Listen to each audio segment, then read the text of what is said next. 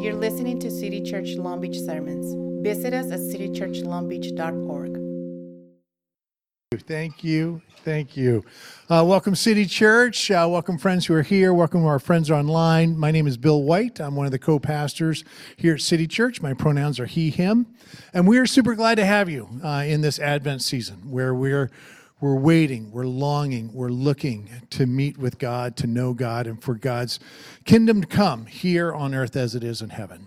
Uh, our vision is to be a radically welcoming community on the journey towards Jesus, joining Him in the renewal of all things and seeing this whole world remade uh, the way that it's actually supposed to be. Uh, it's a crazy vision, uh, but it's the one that Jesus himself articulates and that we get to participate in. So it's such a such a gift um, to to be here.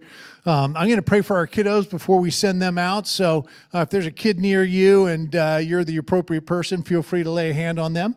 Um, but uh, let's pray for our kids. God, thanks so much for uh, the kids and their place in your family. Thanks for the kids here at Lafayette and pray for strength for the staff and the teachers as they finish out their last week here. Pray that kids uh, around this world uh, would know more safety and more peace, and you would show us our role in bringing that peace. Thank you uh, that Jesus, you came as a kid, and you remind us that the kid in each of us is to be loved and protected. We pray in your name. Amen. So I'd like to invite the kiddos, if you guys would like to go and hang out with your fearless staff, that would be amazing. And then I think we have some special guests who are going to be joining us.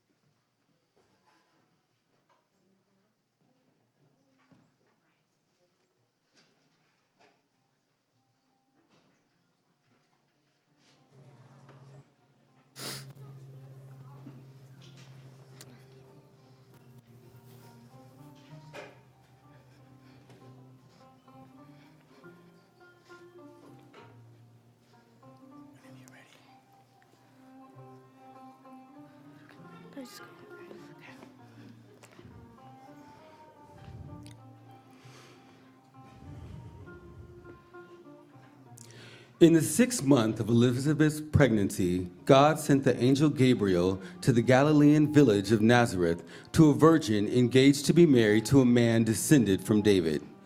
His name was Joseph, and the virgin's name, Mary. Good morning, Mary, daughter of Heli. You truly are beautiful with God's beauty. Beautiful both inside and out. God is with you. Please believe me when I tell you that you have nothing to fear, Mary. God actually has a wondrous surprise for you. You are to become pregnant and give birth to a son, and his name is to be Jesus. He will be great. He will be called the Son of the Highest. The Lord God will give him the throne of his forefather, King David, and he will rule over Jacob's house forever. There will never be an end to his kingdom, ever. But how? I've never slept with a man. What you say is true, but the Holy Spirit will come upon you. The power of the highest hover over you. Therefore, the child you bring to birth will be called Holy, Son of God. And on a related matter, did you know that your cousin Elizabeth has conceived of a son, old as she is? Everyone said that she was barren, and here she is, six months pregnant. Nothing, you see, Mary, is impossible with God. Yes, I see it all now. I'm the Lord's maid, ready to serve. Let it be with me just as you say. Then the angel left her. Mary didn't waste a minute. She got up and traveled to a town in Judah in the hill country, straight to Zechariah's house. Elizabeth, Elizabeth, When Elizabeth heard Mary's greeting, the baby in her womb leapt. She was filled with the Holy Spirit. You are blessed among women, and the babe in your womb is blessed also.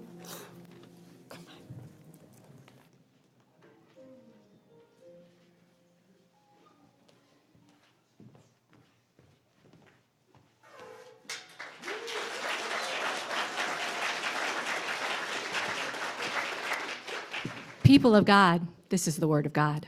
Thanks be to God. Oh, wasn't that amazing? Oh, team, you're incredible. Thank you. Thank you for gifting us with that. If I haven't had a chance to meet you yet, my name is Brenna Rubio. I'm the other co pastor here at City Church. My pronouns are she, her, and it is so good to be together with you all. There is so much fun, extra energy today. Part of that being because it's Christmas, right? So we're leaning into this, this hope. In fact, the series we're doing is called Those Who Dream, right? That we are dreaming, we are hoping, we are leaning in because that's what Christmas reminds us of. I'm also going to say we have some extra fun energy today because I have the honor and the privilege of preaching with our friend Ed Oxford today. And yes, I know we have quite a few people in the house who an extra special reason you are here today is because you were here to support Ed. Maybe because you're part of the Rainbow Club. Thank you, Shelly, for all the beads or you're just one of Ed's friends and you want to support, would you just stick your hand up real quick and give a little woohoo if you're here to support Ed? I mean, we all are. We all are. But Ed, would you come on up? Um, and we're going to have another little set change here this morning.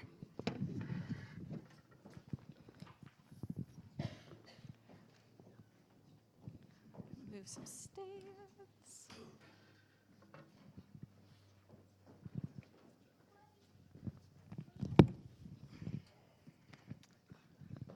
So, as we get up set up with our little set change, part of this is because for those of you who know Ed at all, one of the things he is defined by is hospitality. People here who have experienced that, yes.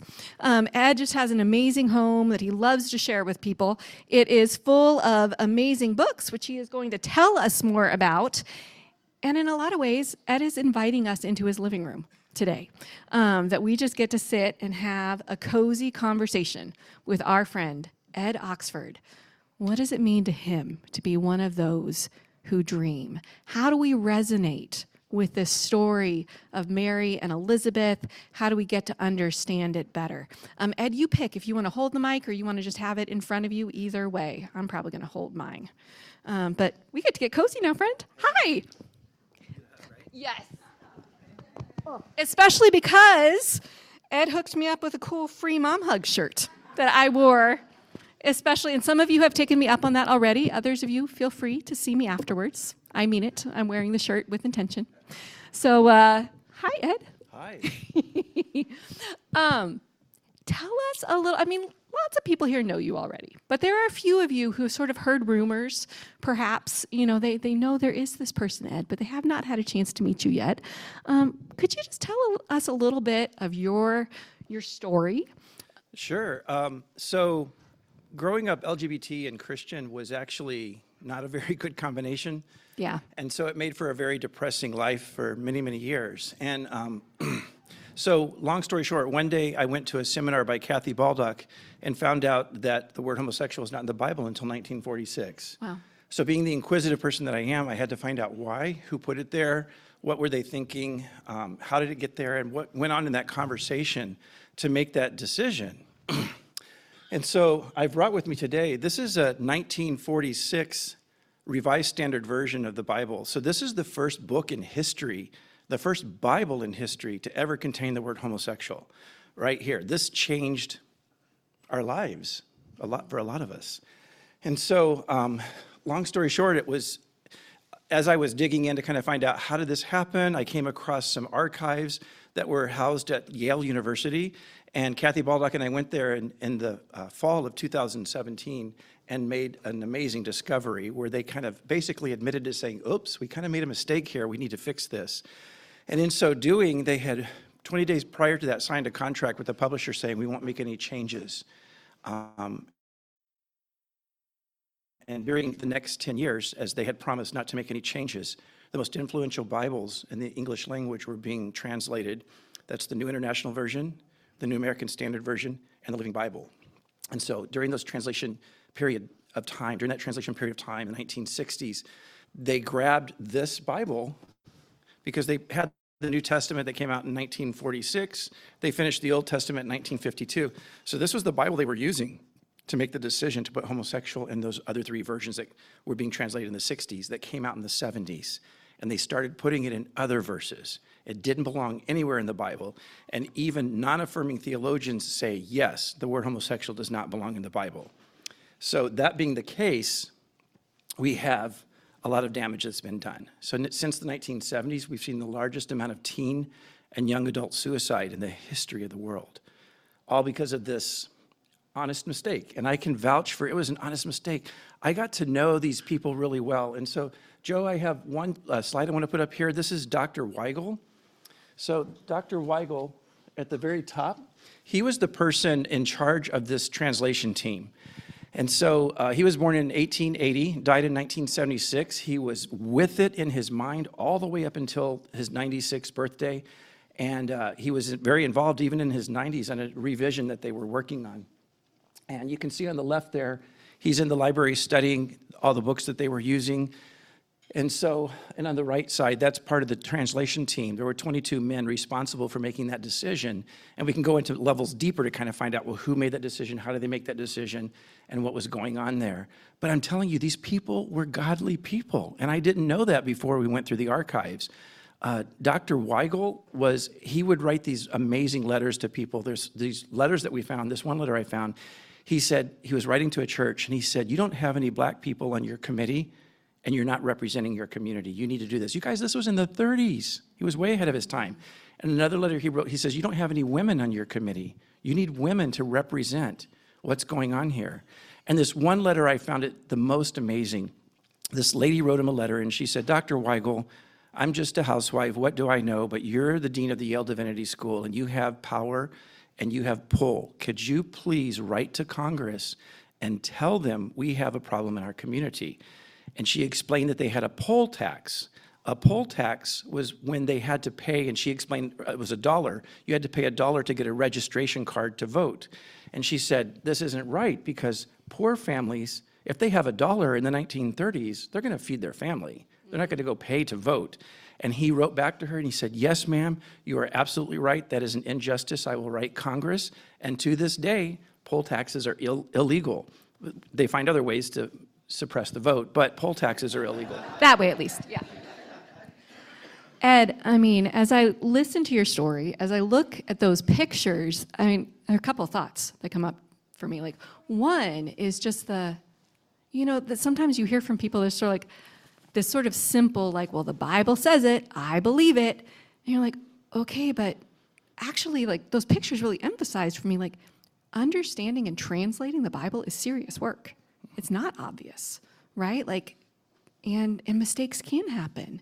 And I mean, even what we have, like, it's all going to be imperfect. This is all an imperfect human effort.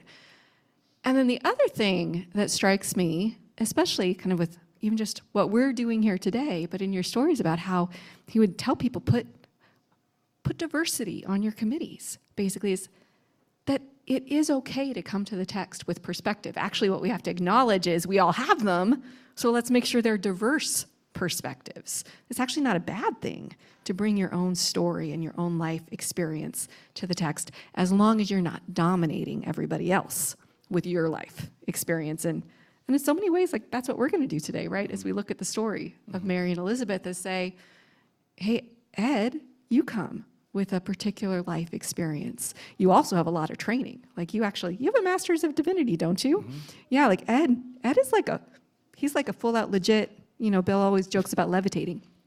Um, when you have one of those fancy degrees but like like ed's got that.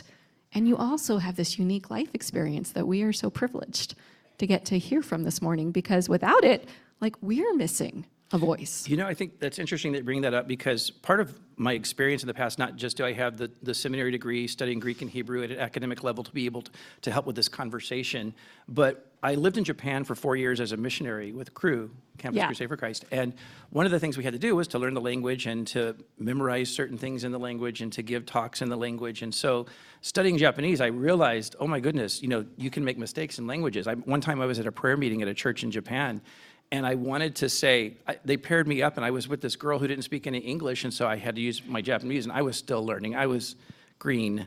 And so I wanted to say, okay, let's pray now, which is Ja, oinori shimashou. And instead I said, ja iyo narashimashou, which is let's do a good fart together. So I learned that you can make mistakes. Translation can have mistakes in it. And because if we look at the Bible, the Bible is a joint venture between a perfect and holy divine God and imperfect humans who can make mistakes. And so one of the questions I had because of my experience in Japan was, well, how did all the other translations, how did all the other languages in Europe, when they were going through the Great Reformation 500 years ago, how did they translate these clobber passages, these gay verses? And the interesting thing is, four out of the six clobber passages in the vast majority of European Bibles, for the vast majority of Bible history, translated four out of the six clobber passages not as homosexuals are the bad guys, but as those who abuse boys. Boy molesters are the bad guys. So pederasty was what most of the translations were referring to in that. So we have to look at 2,000 years of history to see how the, it changed and how it got adjusted and see this modern twist on this homophobic, anti-gay mentality that didn't always exist. It is a modern twist. So I kind of find it weird when theologians today claim that I'm trying to twist the Bible when I'll just turn to them and say, How old is your Bible? Because mine's 450 years old. so, which Bible are you talking about here? Yeah, completely. We as we were talking about it, you had like an interesting story about well, our story this morning itself about the word virgin in our text and some of the translation issues around that. Will you share that story? Oh, Sure, I have my notes. absolutely. So, um, one of the things that was interesting, so if, if we could pull up the first of the slides on the, on With the the um, scripture? scripture, yeah. So we've got Luke 26, 126 to 28. So do you see right there in the six month Elizabeth's pregnancy? And by the way, I want to say thank you to those who did the scripture this morning. You know, I'm telling you, when they get the gays involved in scripture reading, it's more fabulous, isn't it? So. So, right here, um, in the six month Elizabeth's pregnancy, God sent the angel Gabriel to the Galilean village of Nazareth to a virgin engaged to be married to a man, and went on, and the virgin's name, Mary. So, the interesting thing was when we were digging into the archives at Yale University, going over the Revised Standard Version to kind of find out this whole quest of how did the word homosexual get in the Bible, we found a lot of interesting things. And one of the things that we found was there was controversy, huge controversy, when they came out with this 1946, 1952. The controversy started after 52 because people started giving it more credence when the Old Testament was completed. And there were people that were angry. They were mad. How dare you change our King James English? How dare you modernize it? You know, and people were so mad that they would burn their Bibles and put the ashes in a box and send it to the team, send it to Dr. Weigle. So, and I actually, one of my friends is Dr. Weigle's great grandsons, and he told me, yeah, the family talks about these stories of getting ashes in the mail every now and then. So, one of the things that they were upset about, one of the things that they were angry about in this translation was this word virgin.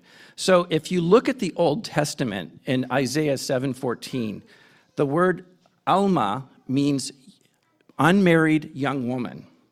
And this is the big verse we use in our this time of year at the Christmas season. We use Isaiah 7:14. We talk, and the virgin will be with child, and she will uh, have this child, and his name will be Jesus, or his name will be the Messiah. So we have this whole introduction to Jesus and these prophecies. And so what happened was Dr. Weigle said, we want to be true to the original text, which is the Hebrew.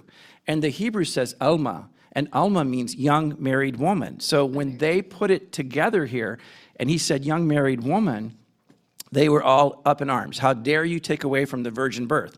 Well, the thing is, these two words up here are Parnathos, Parth, Parth, Parthenon um, for virgin, Parthenon and Parthenos. That means virgin in the Greek language. So in the New Testament, they did say the Virgin Mary and the Virgin Mary here, but this one verse that he wanted to be true to the text, and he stayed true to the text, got people up in arms. Up in arms so much to the point that we're- they were considering caving to the culture and making a change to make people satisfied with that, which I thought that's really strange how a translation can cave to the culture. But looking at all the translation notes that I have, I can guarantee you that there is some caving to the culture that does take place. Mm.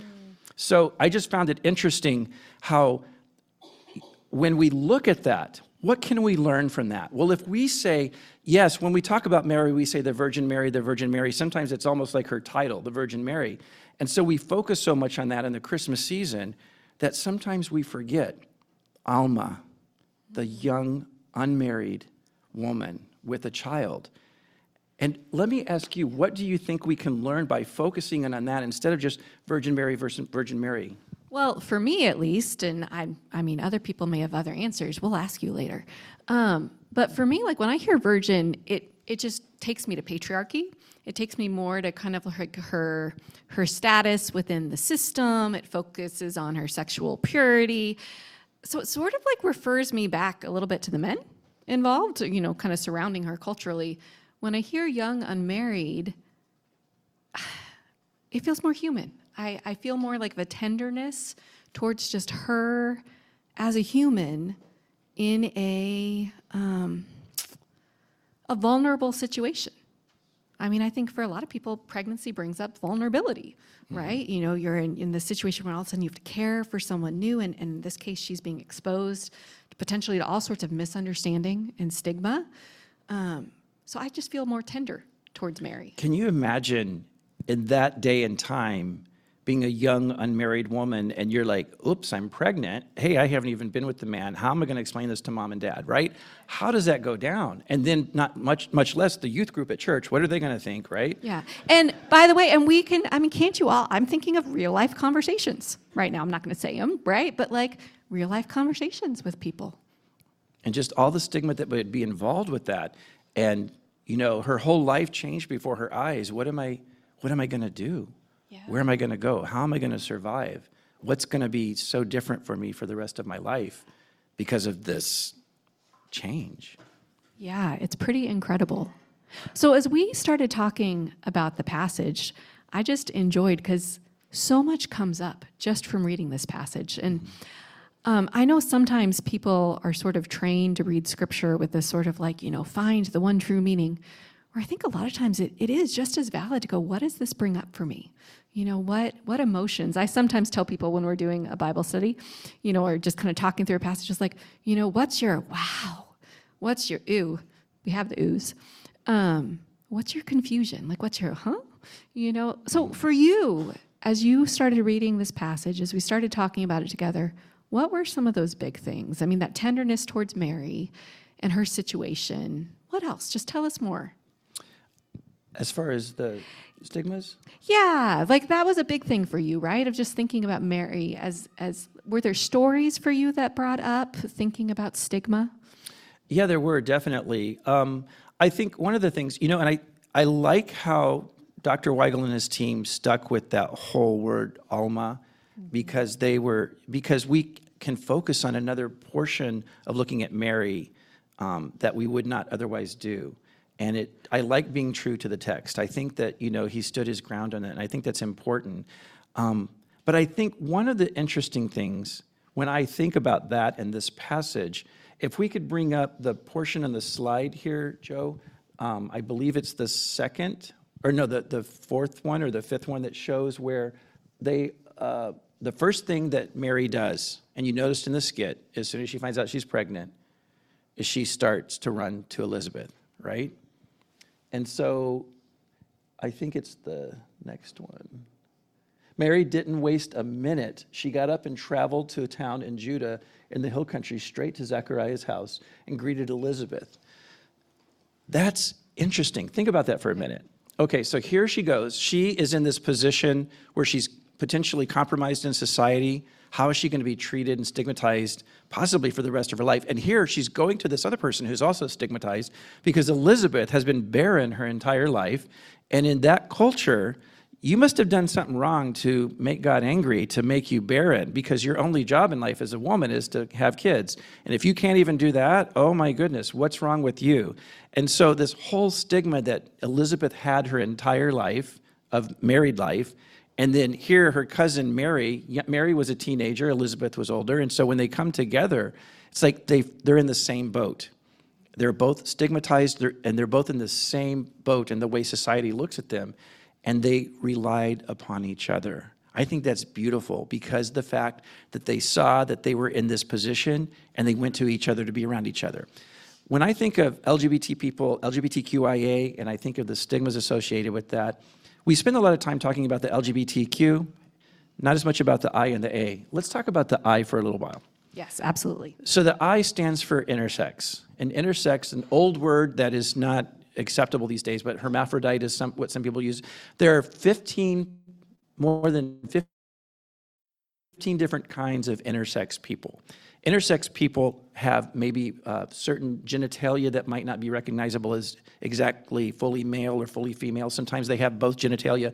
Sometimes um, the, the chromosomes might be a little confusing, and so it's hard to tell. But at the end of the day, there are about over 15 types of intersex people. Well, about a thousand years ago, people would just take their intersex kids out to the forest and leave them to die um, because they didn't know what to do. They thought it was maybe something Satan started, and they didn't want to have that as part of their house and the, the embarrassment in society. And fast forward to about 100 years ago, we still didn't do much better, you guys. Because for the most part, surgeons would go to the parents and say, Well, you kind of have a boy or you kind of have a girl. Um, just you know, choose one, roll a dice or something, and we'll get some surgery done here and we'll make them a complete boy or a complete girl. And for the past hundred years, surgeons have been playing God. And so it's been pretty messed up because if you talk to intersex kids and you interview them and talk about growing up, they say, every time I went to the doctor, they would just take my clothes off and 15 doctors and nurses would come in and they would prod me and point out, and I felt like a little science project. And it was incredibly humiliating. And they couldn't talk to anybody about this commonality that they had. And they didn't know what was normal and what wasn't. They were just in this very humiliating position. And then about 25 years ago, when the internet made it possible, these intersex people started discovering each other. And they came together like Mary and Elizabeth and they had each other to be there with, and they had each other to share this shared experience and to talk about it. And they learned from each other. And one of the most well adjusted intersex people I've ever seen was born to a doctor. And this doctor said, I'm not going to do any surgeries. And then the surgeons in the hospital said, But you have to. Are you going to call this a boy or a girl? Are you going to say he or she? And the dad said, I don't know. We'll figure that out. We're just going to play this day by day and we're just going to love our kid. And they loved that child, and that child grew up. And sometimes they said they wanted to be called he, and sometimes they wanted to be called she. And sometimes they felt like a guy and they would dress like that, and they felt like a girl and they would dress like that. But the most well adjusted intersex person I've ever seen was when people, man, doctors, didn't get involved, except the dad, but he was involved as a dad. Yeah. He was involved with love. Yeah, love. Care, support. Exactly. And that care and support that she he had as a, a, dad, and that care and support that they had when they started to find each other, and these intersex people came together. And there's some really interesting documentaries out there where they just were there for each other, and they started realizing, and you know, things are different when they could compare stories and really commiserate with each other in certain ways and support each other in ways. Yeah, I mean, even as you say that, as I wear my free mom hugs shirt, um, I mean, it makes me think there is the support that we need in knowing we're not alone and we find our community, right? And that's why we are so thrilled, you know, about the Rainbow Club that we have here at City Church and, and all these other ways that people are finding community. And Ed, I know you you help create community really all over, I think, Southern California um, for so many LGBTQIA folks who otherwise have not figured out where to find it, right? To say, I love Jesus and I'm queer and I'm lonely sometimes, right? And so there's these ways that we need support within our community. But then as a parent, I, I do also think like, I'm like, I resonate with Elizabeth in some ways too, right? As that sort of like, how do those of us um, who maybe are not queer ourselves, or, I mean, there are all sorts of ways we can be stigmatized and pushed to the margins, experience. So, those of us who might, in certain ways, feel more towards the cultural center, how do we? How do we extend our hands? How do we embrace? Because it actually occurred to me, like even as you were talking right now, like Elizabeth had kind of a get out of jail free card, right? I mean, she could have just kind of like said, "Hey, I'm finally I've like I've got my shot." I get to be a normie now, right? Like I get to I get to move towards the center. I'm finally pregnant. People will, will decide I'm okay. They'll let me back in. I'll get to sit with the cool kids, right? She could have just slammed the door in Mary's face and said, like, you're gonna jeopardize my newly found status. And I just got it, right? I mean, I just oh. got, oh, yeah, we're gonna get to that picture in a minute. It's a fun one. Um, but we're getting there. But Elizabeth didn't, right? Like Elizabeth embraced Mary. And I think like isn't that the call for all of us to say like no. Let's let's take what we've learned on the margins or if you're not there now, come walk out to the margins and let's be there. Like let's let's reach out. Let's join hands. Um, there's a, an Old Testament scholar that we, we quote here pretty often. I love her. She's awesome. Wil Gafney. She's a womanist midrash scholar. And so, thinking about the people of Israel as they were journeying through the wilderness, um, even then, there were people who were pushed to the fringes, people with skin diseases and other things. And so they would be sent out outside of the camp margins. And there they would create their own community. And there, sometimes even the leaders, like Miriam, would be sent for a season. And it's this picture of the camp outside the camp, mm-hmm. the community that forms on the fringes, which is where Jesus is found mm-hmm. so often, right? Like that mm-hmm. he he goes to the fringes all the time and says, "This is my home. This is where I am." Um, and so I just that just really struck me of just like, I want to be an Elizabeth, right? I want to and I do think, I mean, I'm not all that normal myself. I, I'm a little fringy. Um, but I want to stay here, right? I want to mm-hmm. embrace and I want to hold my kids and everybody else's kids and, and be here. Mm-hmm. Mm-hmm. Yeah. Do you have any other thoughts on, you know, just Elizabeth and what it means? Like, what do you experience? What does good allyship look like for you? Well, I think good allyship means being a good listener and a good learner. And I think that that's important. Um, and I think that that's something that we can do is kind of see what's the big picture of all this. So if we look at Elizabeth and Mary, when we look at the little picture, here they are experiencing this, oh no, we could be stoned. I mean, Mary could be stoned for what was going on there. People aren't going to listen. Yeah, right, the Holy Spirit, you know. And so they were probably nervous and scared, and what do we do and where do we go from here? But when we look at the big picture, Mary and Elizabeth gave birth to two of the most influential persons throughout history. So Elizabeth gave birth to John the Baptist, and of course, we know Mary gave birth to Jesus. And wow, what an introduction there when it could have been a different kind of introduction that God chose to use. But this is the way He chose to use that, sometimes in ways that we don't always expect, mm-hmm. through people who are in the fringes. Mm-hmm. They were introducing Jesus, the Son of God. Mm-hmm. And that is just amazing. And so sometimes when I, I try to take a step back from this whole LGBT advocacy work that I do and look at a, the bigger picture of things and in discussions with theologians, seminary professors, pastors, and the interesting thing is, I've been wondering if God has this big plan with LGBT people in the first place, that could it be God is trying to teach the church how to love? Mm-hmm. And so far, I don't think we're doing a very good job in that. But could it be that God has a bigger plan to maybe do something else with the church? And so when I look at that and I think of it, I think of my friend Andy. Okay, and so let me introduce to you my friend Andy. We're ready now. Okay, Andy's the one on the left. Brenna, my eyes are right here. Okay, thank you.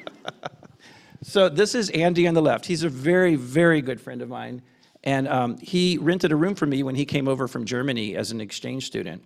So he's here for almost a year um, and just became an amazing friend. And because he speaks German fluently and Russian fluently, he was really instrumental in some of the translation work that I needed done in some of the clobber passages. And it started, he helped me to put together some things that ended up being uh, an article that went viral with three or four million views.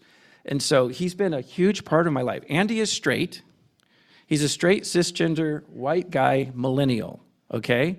And he's a professional dancer, right? That's the picture. Well, he got his master's degree a couple years after that, so he didn't need to make money. Um, but yes, he's done some of that. So, so Andy, so Andy, um, I just had some great discussions with him. But the interesting thing was he was not raised in a church, like a typical millennial these days. So we have a whole generation of millennials that were not really raised in a church like Generation X and beyond. So as a result, he just didn't have that exposure. He didn't have that understanding. But what he did understand and he did see was how churches treat LGBT people. Even as a straight person, he could see that and he could understand that. And so the interesting thing was, as he got to know me and my story, and I got to know him, he went back to Germany after his time here. And he started, right, texting. We would keep in constant contact. And he started going to a church over there.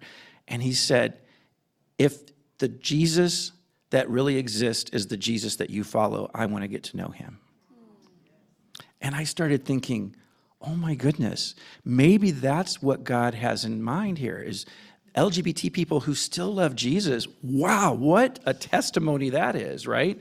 And if that's going to speak to people who are straight and never have been in a church, because if you interview people who are leaving churches today, the number one reason people are leaving churches today is because they say, You don't treat my gay friend very nicely, so why would I want to go to your church? And so it's even straight people are saying, I don't want to go to a church where they're going to have that kind of an attitude towards straight people. Much less would gay people feel comfortable in a church like that. And so I'm thinking we have a whole generation like Andy, millennials, who were not raised in a church. And here they're being exposed to the church. So the interesting thing was, he would write me when he's seeing, going to a, a sermon, he's hearing something from the pastor, he's reading something in scripture, and his fresh approach was amazing. And he would say, Look at what this verse says. Isn't this great? And I thought, those of us who were raised in the church, we're kind of carrying our baggage in there. I've always heard this verse. This is what the pastor says it means. Okay, move on next. And we're not really seeing something that's been there all along. So maybe God is going to use LGBT people in this sense to reboot the church, to give us a fresh start. I think everybody needs to say a big amen. And I just want to say, as one of the pastors of this church, that has absolutely been our experience. You know, it's it's been something like seven or eight years now, you know, since, and some of you may or may not know this history, but since we went through a process of figuring out, because we were kind of birthed out of a more traditional evangelical type context. So it was a process seven or eight years ago, an 18 month long, maybe it even stretched to two years kind of process of can we read the scripture? Can we listen to the stories of our LGBTQ friends? Can we listen to each other without just reflexively getting angry if people read it differently than us? And going through that process to a point of saying, we see, we want to be, we want to welcome everyone the way that God does, the way that Jesus does. And, and becoming an affirming church has absolutely changed us in the best possible way. And I cannot imagine City Church of Long Beach without all the amazing queer folks who are sitting in this room, who are watching online, who are just, man, we would not be, um, we would be such a pale imitation of who we are today without you. So thank you. Yeah, just genuinely.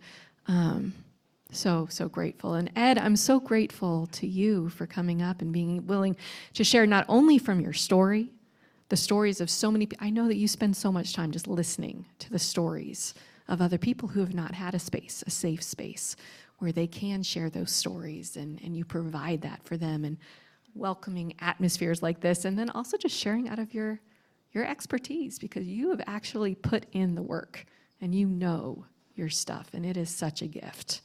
Um, I do want to make sure everybody knows, because I just saw it this morning. For those of you who have not yet had a chance to see 1946, the movie, um, it is available online in just the next couple days, right? Uh, It'll be available for about three week period through streaming.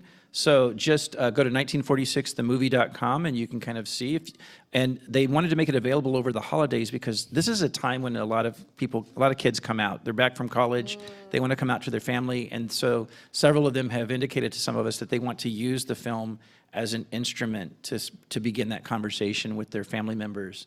So if you haven't seen it, you want to see it, uh, now's your chance. Yeah, because I know I've heard from some of you. You've missed some of the screenings that Ed had at his home um, up in Hollywood these past couple of weeks, uh, and so this is your chance. It will be online. I want to make sure everybody. everybody Three knows weeks that. only, so come and get it during that time Okay. period. This has been such a gift. I want to give everyone just a, a short chance to reflect um, for a couple of minutes. And so we're going to put um, an image um, up on the screen for you to look at. And this is um, a bit from the artist who created this image, meditating herself on this story of Mary and Elizabeth. She says, And so in a haze, she, Mary, runs away, seeking refuge in the hill country, retreating to family who would keep her safe and help her make sense of her world turned upside down. As soon as she falls into Elizabeth's arms, Elizabeth knows and feels it to be true. Yes, I feel it too. We are pregnant with promise. We carry this together. This is not a dream deferred. It is a dream confirmed, a dream shared, a dream that will birth joy. So I just want to invite you, just for a minute or two. It's going to be kind of quiet. Um, you'll hear the sound of your breathing, your neighbor's breathing. That's okay. How do you resonate with Mary or with Elizabeth this morning? Maybe it's one versus the other, maybe it's both. Who have you been carrying with, whatever that heavy thing is in their life or in yours? Who are your partners on the journey? Or maybe what joy are you pregnant with? It's not fully realized yet, but it's, it's stirring within you. We're going to give you just a couple minutes to look at the image, breathe a little, connect with God. What's, what's God doing inside you right now?